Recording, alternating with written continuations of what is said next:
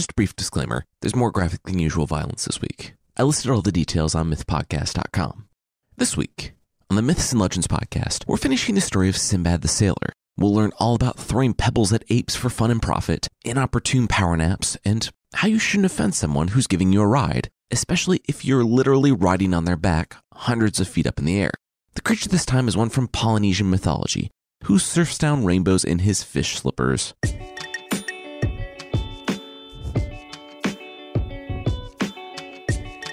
This is the Myths and Legends Podcast, episode 71C There and Back and There and Back Again. This is a podcast where I tell stories from mythology and folklore. Some are incredibly popular stories you think you know, but with surprising origins. Others are stories you might not have heard, but really should. Previously on the podcast, Sinbad the Sailor went on seven adventures, and then retired to a life of paying strangers to listen to his stories of said seven adventures. We're on adventure four out of seven, where Sinbad actually got married. His marital bliss was short lived, however, when his wife became terminally ill, and he learned that the local culture required widows and widowers to be lowered into tombs with their late spouses to die, so the couple could be together forever. And that's where we'll pick up with Sinbad, being lowered into the tomb. Ow, ow, ow. Ugh, Sinbad thought to himself. Sure, they were lowering him into a pit to starve to death, but couldn't they make it more comfortable? The ropes chafed his armpits. His feet came to rest on the floor of the tomb, at last, below the light shining in from the opening. Okay, Sinbad, just get out of the ropes so we can pull him up, someone hollered from above. Yep, Sinbad yelled back.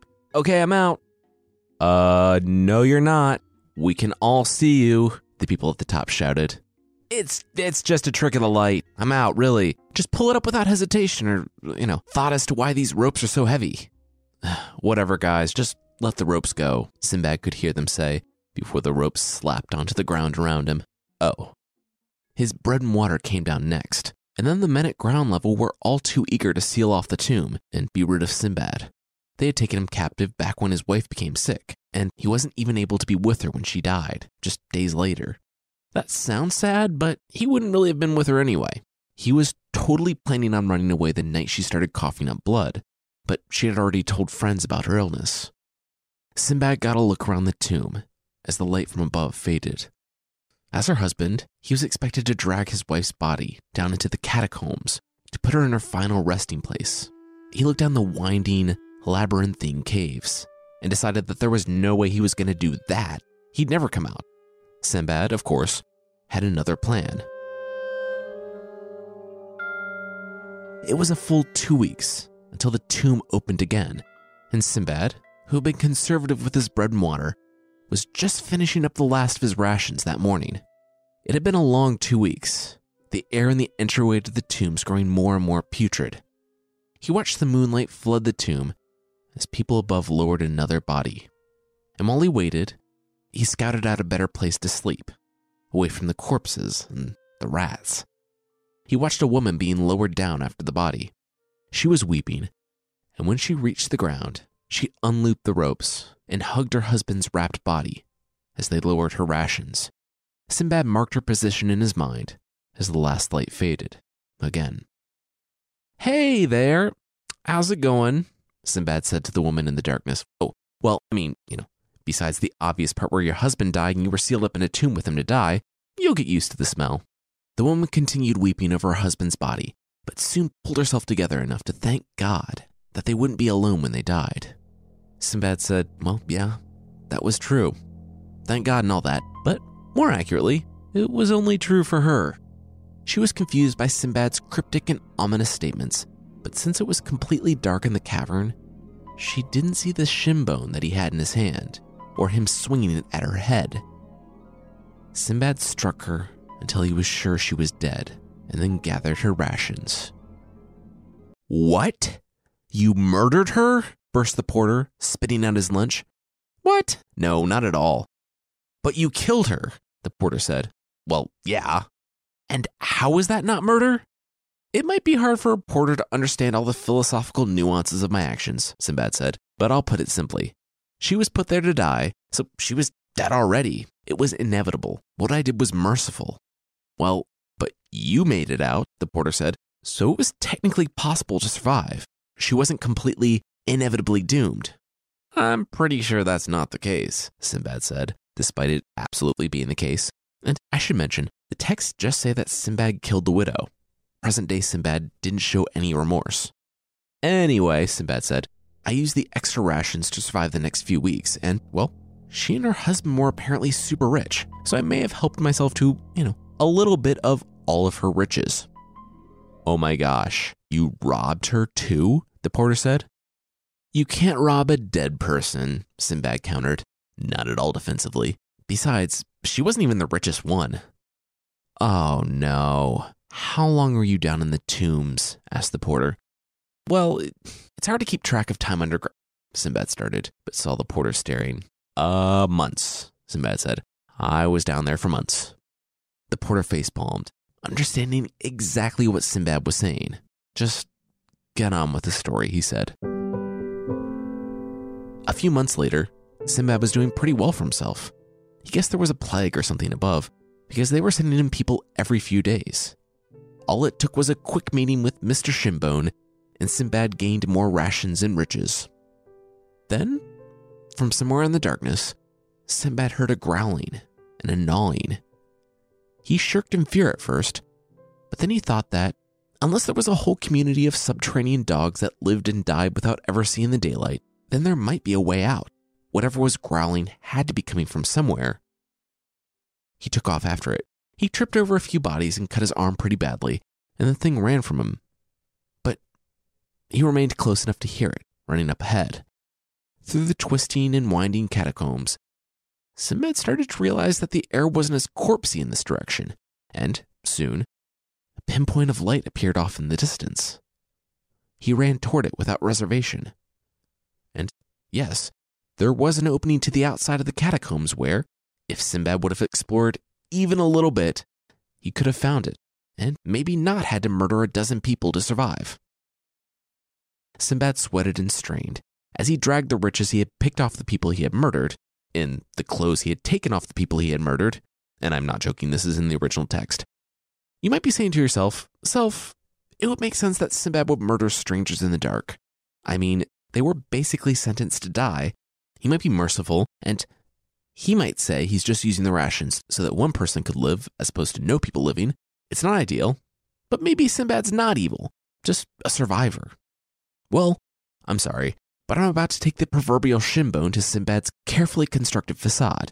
Apparently, while hanging out on the side of the mountain after his escape, Sinbad decided to make a daily walk back into the tombs to see if any more people had appeared. When there were, he used the shinbone to relieve the bereaved of their riches and life, and drag the stuff out in their clothes. Okay, so that's definitely murder, the porter said. You are confessing to murdering people. Porter, it's a story. Relax. It's a story you said was true, the porter said, in which you are saying you murdered multiple people. Look, I don't know if you're familiar with narrative theory, Sinbad started to explain, but there's a thing as the actual author and the implied author, the latter being. But the porter cut him off. Yeah, okay, that's not what that means, the porter interrupted. You, Sinbad the sailor, actually bludgeoned people to death with a shinbone in a cave, didn't you? You know what, we should move on, Sinbad the sailor said after a long pause, still pretty adamant that he didn't do anything wrong.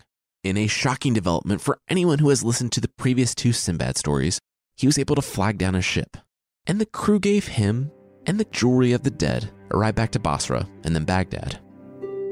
For the next several years, Sinbad would be incapacitated with anxiety when he thought of his time in the catacombs, and he ended up giving all the money from the jewelry to clothe widows and orphans because he's such a good guy, and not at all because on some level he was haunted by murdering dozens of people.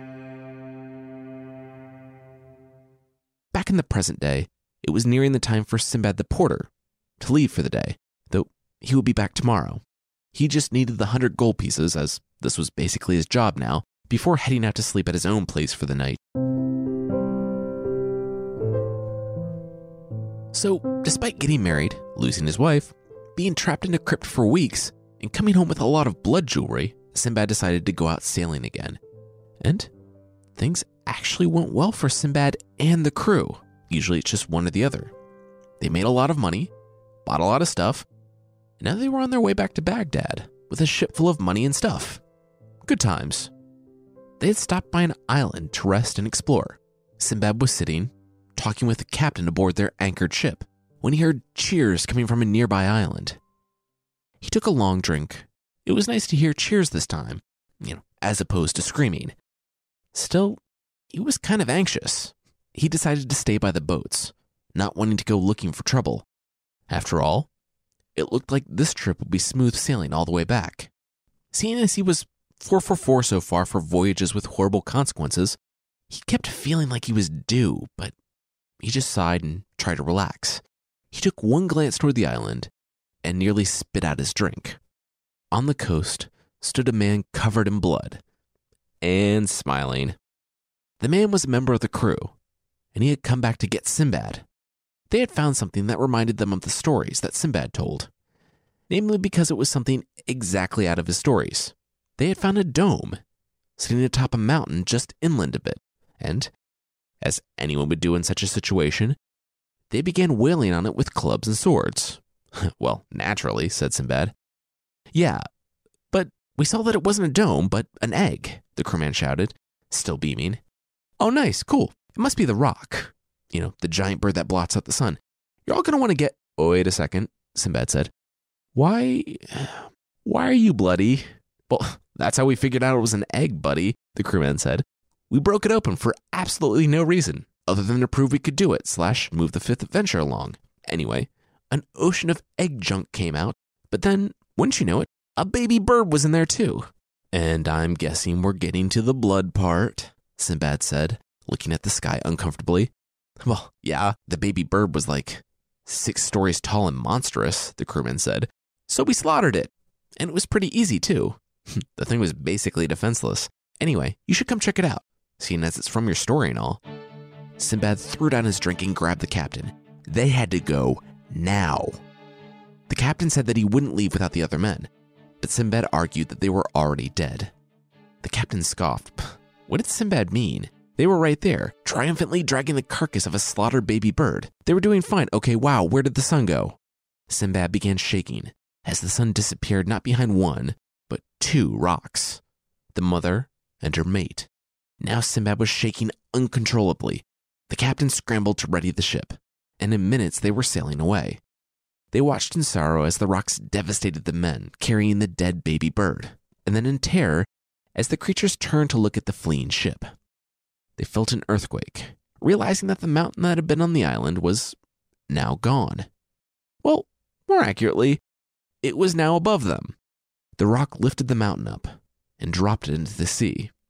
Fortunately for Sinbad and the others, this would be like us trying to drop rocks on fleas. The mountain landed just a few miles away, but created such a wave that Sinbad actually saw the ocean floor. The wave pushed in their favor, though, and they sped away from the birds. Sinbad watched the other Roc grab whatever she could from the island and fling it at their boat. It just looked like a talon full of gravel, not nearly as threatening as a mountain. But as the debris flew closer, Sinbad realized that the scale was kind of off when he was looking at it before. It may have been like gravel to the creature, but it was raining boulders on the ship. Sinbad screamed. If it wasn't blind Cyclopes flinging boulders at the ship, he didn't want boulders flying at his ship. Well, fortunately, they nearly all missed. Just one clipped the front of the boat, and since boats are generally designed to keep water out in order to float, the ship began to sink. Sinbad sighed. Yep, there it is. The ship was sinking. Can't he just have one boat trip without a whale being an island or a giant bird blocking out the sun? Why did this stuff keep happening to him? Ugh, all right, now to find a plank to float on and get mentally prepared for some weird stuff to happen.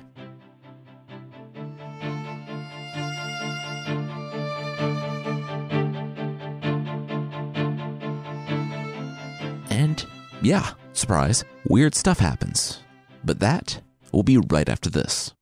As humans, we're naturally driven by the search for better. But when it comes to hiring, the best way to search for a candidate isn't to search at all. Don't search, match with Indeed. When I was looking to hire someone, it was so slow and overwhelming. I wish I had used Indeed. If you need to hire, you need Indeed. Indeed is your matching and hiring platform with over 350 million global monthly visitors, according to Indeed data, and a matching engine that helps you find quality candidates fast. Ditch the busy work. Use Indeed for scheduling, screening, and messaging so you can connect with candidates faster. And Indeed doesn't just help you hire faster. 93% of employers agree Indeed delivers the highest quality matches compared to other job sites, according to a recent Indeed survey. And listeners of this show will get a $75 sponsored job credit to get your jobs more visibility at Indeed.com slash podcast. That's Indeed.com slash podcast. Terms and conditions apply. All right, now back to the show.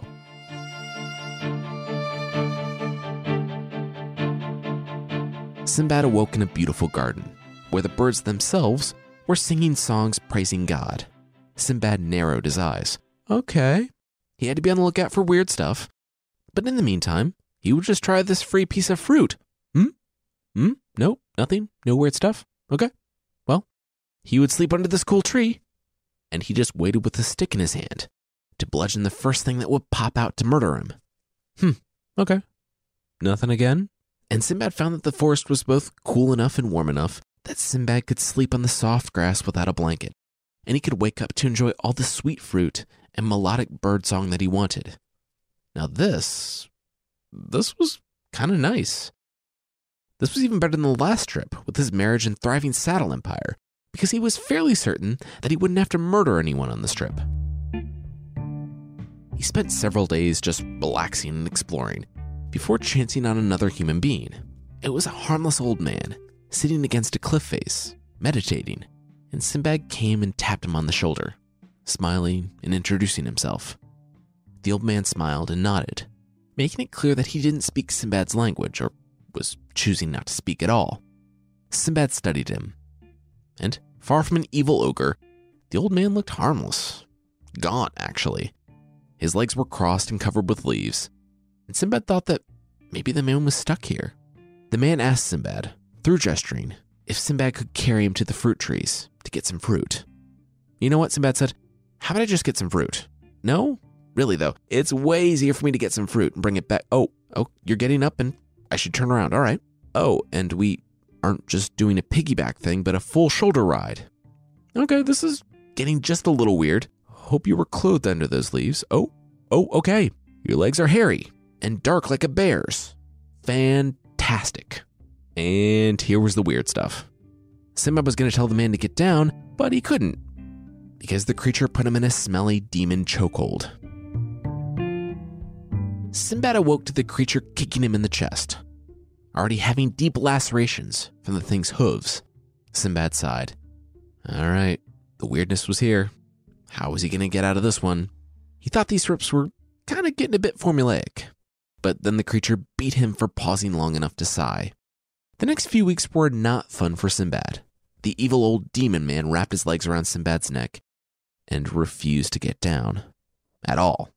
The creature slept up there, he ate up there, and after a while, Sinbad wondered how the creature was going to get down and go to the bathroom. But then he felt how the creature was going to go to the bathroom. All down his back. Anytime Sinbad started throwing a fit about the creature kicking him bloody or defecating on him, you know, petty stuff, the demon would just put him into a chokehold until he passed out, expecting Sinbad to have a better attitude about things when he woke up. Sinbad, after weeks like this, began to despair. He was allowed the smallest bit of freedom, though. But, I mean, how free can you get with a demon riding on your shoulders? Sinbad came to a valley with gourds and grapes. He hollowed out a gourd filled it up with grape juice, and let nature handle the rest. In a number of days, he had a crude wine. For anyone wondering, that's actually how the earliest wine was made. Wild yeasts found their way into juice, and they ate up the sugar. It's called spontaneous fermentation. Due to the variable quality of the yeast in the wine it produces, it's not considered an ideal way to brew, but for Sinbad, it would get the job done. He knew that drinking wasn't a solution to all your problems, but it really seemed like a great solution to this particular problem. So Sinbad got really, really drunk. Sinbad felt awesome. Sure, he had a demon on his shoulders and he was technically trapped forever, but that did not stop him from drunkenly acting out his adventures for his captor. The demon just had to hold on tight, and when it got to the Roc and Sinbad staggering through the trees, pretending to be a massive bird of prey, the demon had to stop him. What in the world was going on? Sinbad raised the jug to the demon. It was wine. He said that he was feeling good, and there was nothing the demon could do about it. The demon looked at the jug. Wine? Sinbad couldn't believe it. The demon had not heard of wine? Oh my gosh, he needed to try it. He needed to try it right now. It smelled kind of gross, but the demon shrugged. If it made his stupid captive feel this good, it had to be worth a try. Sinbad watched the demon put the gourd to his mouth and take a really big drink. More than Sinbad had drunk so far.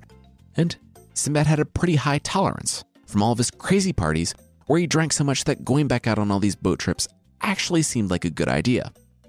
Sinbad cautioned him Hey, buddy, if this is your first time, you're going to want to slow down. This thing has a kick. Mm, eh, you're not listening anyway. You're probably good. You probably have super high magic demon tolerance or something. They both spent the next half an hour pretending to be the Roc, flying majestically through the air until Sinbad felt something he hadn't for the past few weeks. The demon was dropping. The demon really should have listened to Sinbad when the experienced partier told him to, you know, pump the anachronistic brakes. But he didn't, and he was now passing out from all the wine. At this point, Sinbad was sober enough to start to despair. He was going to get such a beating when the demon woke up. Sinbad sat trying to help the limp body of the demon back on his shoulders when he paused. What what was he doing? The demon was unconscious. He should just run away. Or maybe not run away. Sinbad looked around in search of a rock that was big, but not so big that he couldn't use it to bludgeon something about 40 or 50 times. And that's exactly what Sinbad did, hitting the demon's head until there wasn't a head left to hit.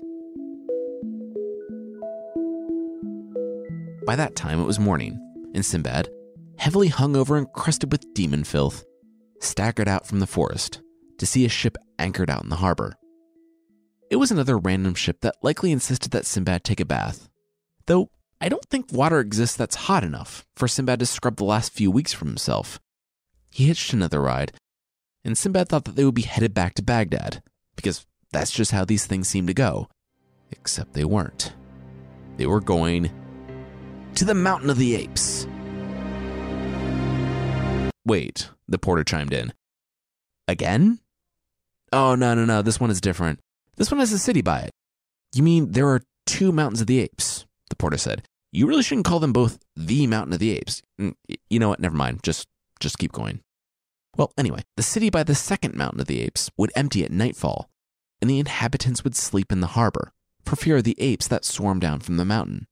The captain of Sinbad's newest ship, deciding that he needed exactly none of that, left minutes after they stopped at port. Unfortunately, Sinbad was not notified of the change of plans, and he was, once again, abandoned by a mountain of the apes. But it wasn't as bad as watching your friends and colleagues being eaten before your eyes, because he had made some friends in the nearby city. In the city, they had an interesting way of making money. While the apes had absolutely no problem scaring everyone from their homes each night, they did have one weakness themselves very small rocks. Sinbad and the other inhabitants would make their way into the forest each day and throw rocks at the apes. The apes, in retaliation, would climb the trees and throw coconuts at the men, who would say thank you and pick up the coconuts and sell them for a ridiculously high price to passing merchants. If you were concerned that the super wealthy Sinbad wasn't going to find a way to become even richer this time around, worry no more. He, again, became rich and, being rich, found no trouble securing passage on a merchant ship back to Basra, a port city in Iraq. What are you drinking that you keep forgetting about all these horrible, horrible experiences and going on these trips? The porter asked the next day, but Sinbad the sailor ignored him and started on the story of his sixth adventure. He fast forwarded to the part where the ship was already wrecked. It was again the wind's fault. It can propel you across the sea or slam you into a mountain. And if you have Sinbad aboard, odds are good that it's going to slam you into a mountain. Seriously, don't travel anywhere with Sinbad. He was stranded with a group this time, and, in a weird turn, nothing weird happened. There wasn't anything to eat on the island, so they shared what food they could before, one by one, the sailors began dropping dead from starvation. It grew so dark for Sinbad that our protagonist dug himself a grave. He was the last one alive, and when he finally collapsed, he would just fall into his grave and the wind would blow the sand over him, giving him a burial. Then Sinbad sat up. No, no, this wouldn't be it. After everything he had been through, he wouldn't just lay down and die of hunger. He had ridden a bird that blotted out the sun, outran massive serpents, and seen a rhinoceros. He was Sinbad, and he would fight for his life. I'm not sure why no one starving on an island thought to do this, but Sinbad lashed together a raft. In a classic Sinbad move, he packed the raft full of riches that he took from the wrecked ship and off the dead men. Finally, Sinbad took one last look back at the line of graves that he had dug for his fellow sailors and pushed out into the ocean. And a current sucked him into a dark tunnel that went underneath the mountain.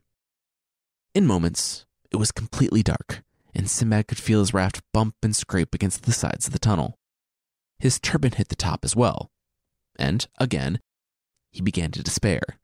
If his raft became stuck in the darkness, then there will be truly no way out. He will be dead. So Sinbad did what any of us would do in a stressful situation where our raft was careening into the dark unknown underneath a mountain. Sinbad took a nap.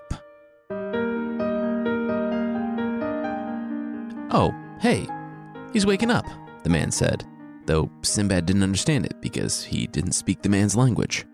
Sinbad was surprised by the sunlight hitting his face, and even more surprised by the crowd of people surrounding him. When he had laid down for his brief stress nap, he was underground. Now, he was in the middle of a field. What? What am I doing in the middle of a field? Sinbad asked aloud. Oh, cool. You speak Arabic, one of the men said, and then continued. Yeah, we were kind of wondering that too. You're kind of really far inland. Mind telling us what you're doing here? Sinbad did, though not before demanding a lot of food from the people. Again, he was taken to their king, where, again, he gained favor with his stories and the riches he pillaged from the wreckage of the ship. Then Sinbad found a ship back to Basra and traveled to Baghdad, arriving safely and without seeing any rhinoceros or fish donkeys. Wait, that's that's it? asked the porter. Yeah, why? Well, I mean, nothing really happened, the porter said. I almost died, Sinbad said. Well, you always almost die. It was, no offense, but really kind of a boring story, the porter said. Porter, Sinbad replied, I learned that life was worth living, that I shouldn't give up or carelessly toss it away, that life is a precious thing of which I only have one. Okay, the porter said, but did you come back and party? and then forget all that to go to another dangerous adventure where you would risk carelessly tossing away your life for no other reason than to get even more riches. I may have, Sinbad said. All right, Sinbad the porter said, taking his 100 gold pieces. I'll see you tomorrow. Okay, everyone, this is it. The last Sinbad story, the seventh adventure, the series finale, the one where I stopped adventuring altogether and had to resort to my backup plan of a life of leisure, resting on my near infinite wealth. Here we go. Hey, so, funny story, the captain said, but we're kind of in a weird part of the ocean. Turns out this sea is filled with massive whales that eat ships whole. What? Sinbad and the others screamed. Why are we here? You know, let's not play the blame game of who accidentally sailed everyone to certain doom and just focus on the problems at hand, like avoiding that massive whale that's lunging toward our ship. Ha, just kidding. There's nothing we can do to avoid it. It's been an honor, guys, the captain said, and looked in horror on the seemingly limitless, yawning darkness of the whale's mouth. Everyone screamed even louder, but Sinbad was kind of a little excited. He hadn't had a Jonah experience yet. This could make for a good story. But then the wind took the ship at the last moment and smashed it into a rock. Sinbad sighed. Oh, okay. Another shipwreck. Cool. He took his shirt and shoes off and looked for a plank. He was basically an expert at surviving shipwrecks at this point. He, again, floated to an island, where he skipped right to building a raft this time. He took it downriver, though, into the island, and away from the sea, hopefully to find some inhabitants. He drifted for days until he was too tired to stand, or even care, when someone threw a net over his raft and pulled him ashore. Sinbad opened his eyes, and the face of an old man filled his vision. With what little strength he had remaining, Sinbad screamed and scrambled away. He had been in this situation before. No more old man piggyback rides. The man chuckled. That was good. He did not want a piggyback ride, but he would help Sinbad. Sinbad sat up and saw that he was surrounded by fishermen on the docks of a great city. Only Sinbad, through no action of his own, could turn a shipwreck into the best vacation ever. But that's what happened. Again. And, as it turned out, the very wood of his raft was rare in that region, and so it sold for a lot of money. After four days of being waited on hand and foot by a team of people in his own private apartment on the old man's property, Sinbad sat down to lunch with the old man. The old man, well, he had an issue. He didn't have grandchildren, and, well, he had a request of Sinbad. Sinbad broke out laughing, and the old man was confused. I just. I'm sorry, I love being me, Sinbad said. Yes, yes, I'll marry your beautiful rich daughter, and we'll get right to work on that grandchild problem. Wait, and when you die, I'll get all your money too? Oh my gosh, it's like I don't even need to try and things just work out for me. I mean, a demon did poop down my back once for like a month straight, but even that worked out. Yes, this sounds awesome. What what's all that about the demon? The old man asked. Ah, doesn't matter. Son. And so Sinbad and the daughter were married, and soon the old man died, and Sinbad somehow became even richer. At the beginning of every month, every male in the city would grow wings and fly into the clouds. It was a beautiful sight, and all the women and children would wave and wait, wait, wait. What? The porter asked older Sinbad. What do you mean, what? Sinbad asked, mildly annoyed at the constant comment. People just grow wings and fly into the sky every month? The porter asked. That's what I said, Sinbad replied with a blank look. I mean, it seems like you kind of buried the lead there, the porter said. No, no. I got to it in the appropriate amount of time, Sinbad argued. You talked about the intricacies of salvaging wood on your raft for a small amount of money before you mentioned the whole city could fly. You know what? Never mind. Please go on. And Sinbad did, just a little more annoyed. He was paying this guy to listen, not workshop his stories. Sinbad, always wondering just how many pieces of straw he pile onto his proverbial camel's back, decided to press his luck. He wanted to fly. Again, he went to one of his friends who could do just that. Yeah, no, I'm not carrying you up into the sky with us, the winged friend said.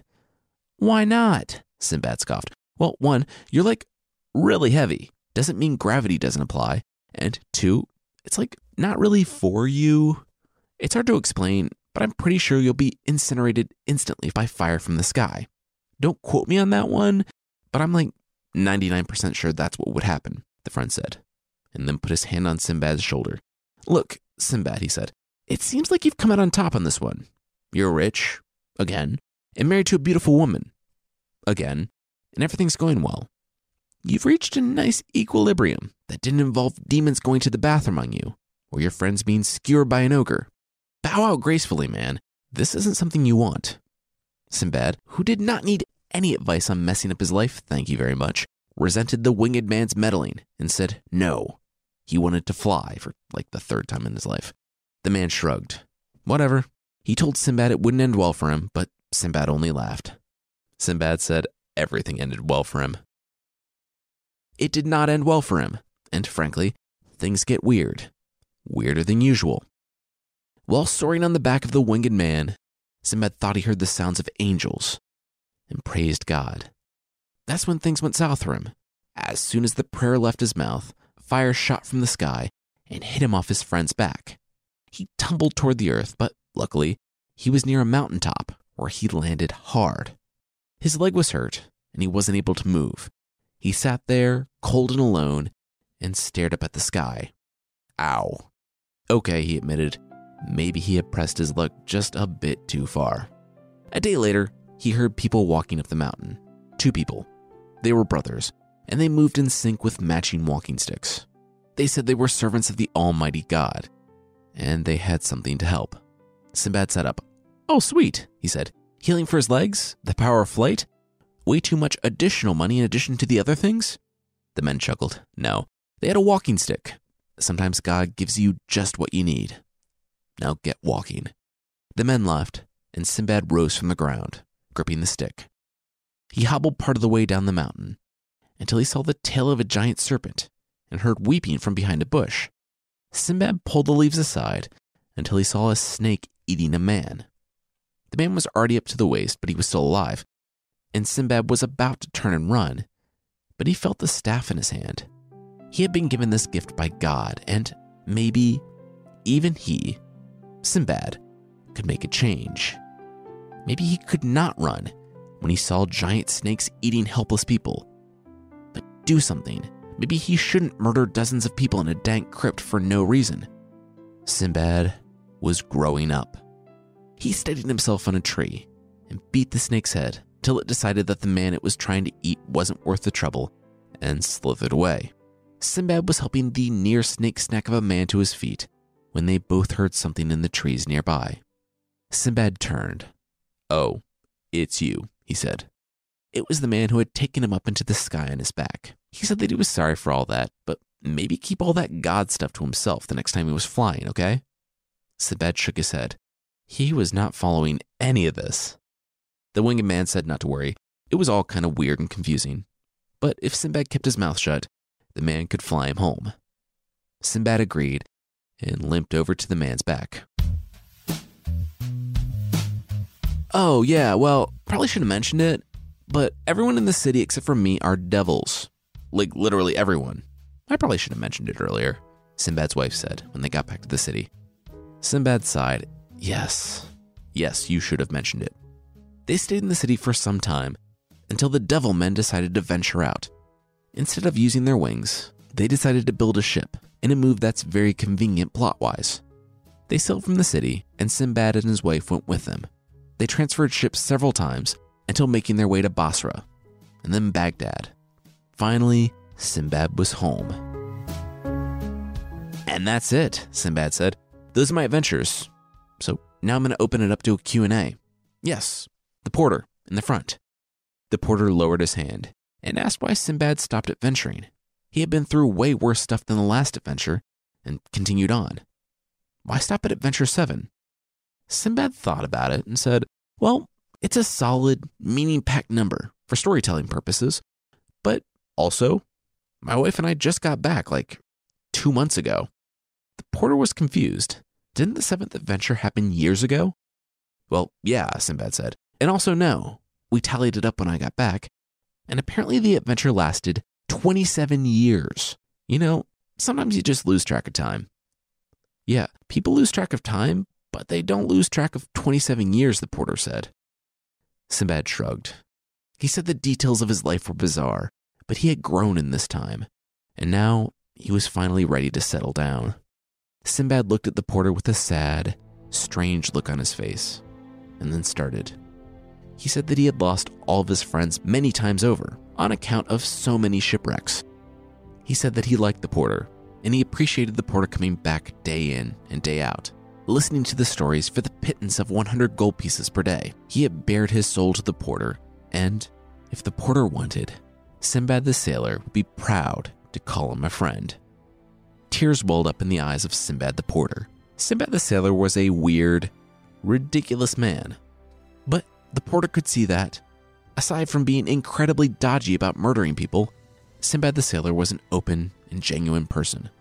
The porter nodded. He said that he would like that, but just so we're clear, the porter said, we are never traveling together. Oh, absolutely not, Sinbad said. Talking through the stories, I really see that I'm just a magnet for disaster and demons and giant snakes. It's really bizarre. Sinbad the former sailor and Sinbad the former porter remained close friends for years. until death finally took them both.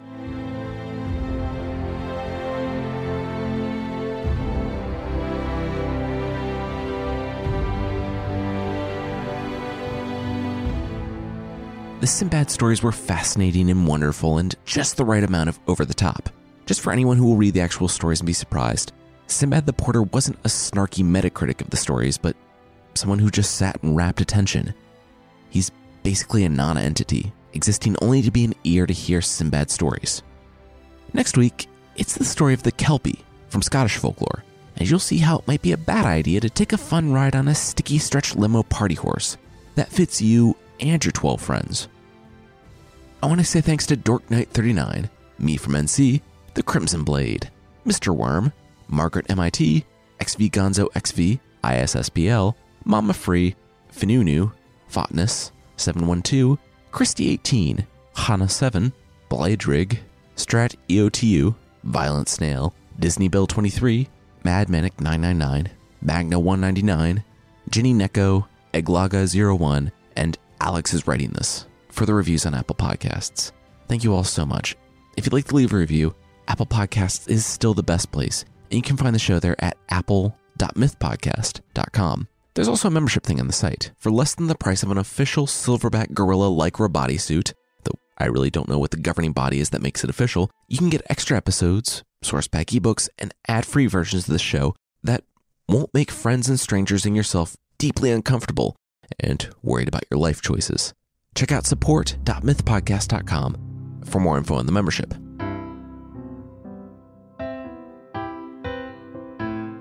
The creature this week is the Adaro from Polynesian mythology. The Adaro is a fishman, and you might be thinking that he's a merman, but he's not.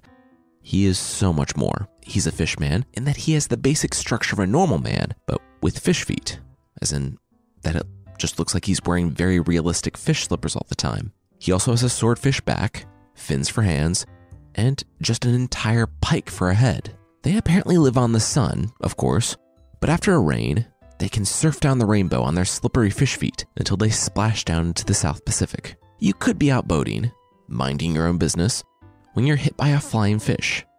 It will be weird, but not completely uncommon.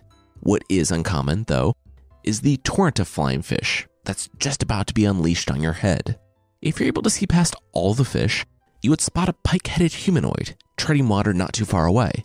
Apparently, they have the superpower of shooting flying fish from their hands, which, yeah, if you had to name cool superpowers, it might not be the first to come to mind. But for the Adaro, it is really effective in knocking out their prey humans. Really, anything fired at our heads will do the job, but that's beside the point. There is, however, a way to stop them mid assault. I don't know if you're familiar with the flying fox. Basically, it's a bat. It's called a megabat. And yes, I just learned that there are such things as megabats. They can be over a foot long with a wingspan of just over four feet. It's a mega bat. Anyway, to stop the assault, you just need to have a friend toss a megabat in the water. That is kryptonite to the Adaro's fish shooting power.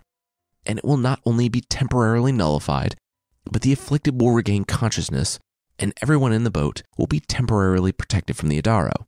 So, yeah, if you want to go boating in the South Pacific, just make sure you take your pet megabat to guard against any flying fish to your head. I just hope the rabies shots are better than whatever the Adaro is going to do to you.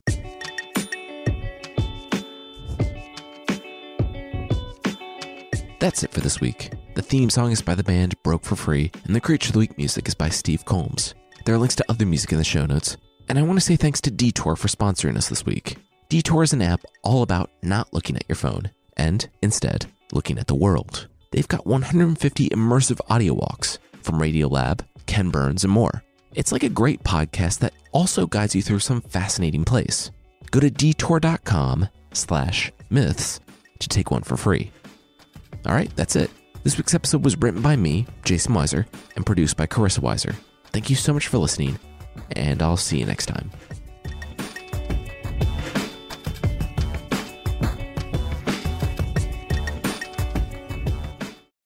As humans, we're naturally driven by the search for better. But when it comes to hiring, the best way to search for a candidate isn't to search at all. Don't search, match with Indeed. When I was looking to hire someone, it was so slow and overwhelming. I wish I had used Indeed. If you need to hire, you need Indeed. Indeed is your matching and hiring platform with over 350 million global monthly visitors, according to Indeed data, and a matching engine that helps you find quality candidates fast. Ditch the busy work. Use Indeed for scheduling, screening, and messaging so you can connect with candidates faster. And Indeed doesn't just help you hire faster. 93% of employers agree Indeed delivers the highest quality matches compared to other job sites, according to a recent Indeed survey. And listeners of this show will get a $75 sponsored job credit to get your jobs more visibility at Indeed.com slash podcast. That's Indeed.com slash podcast. Terms and conditions apply.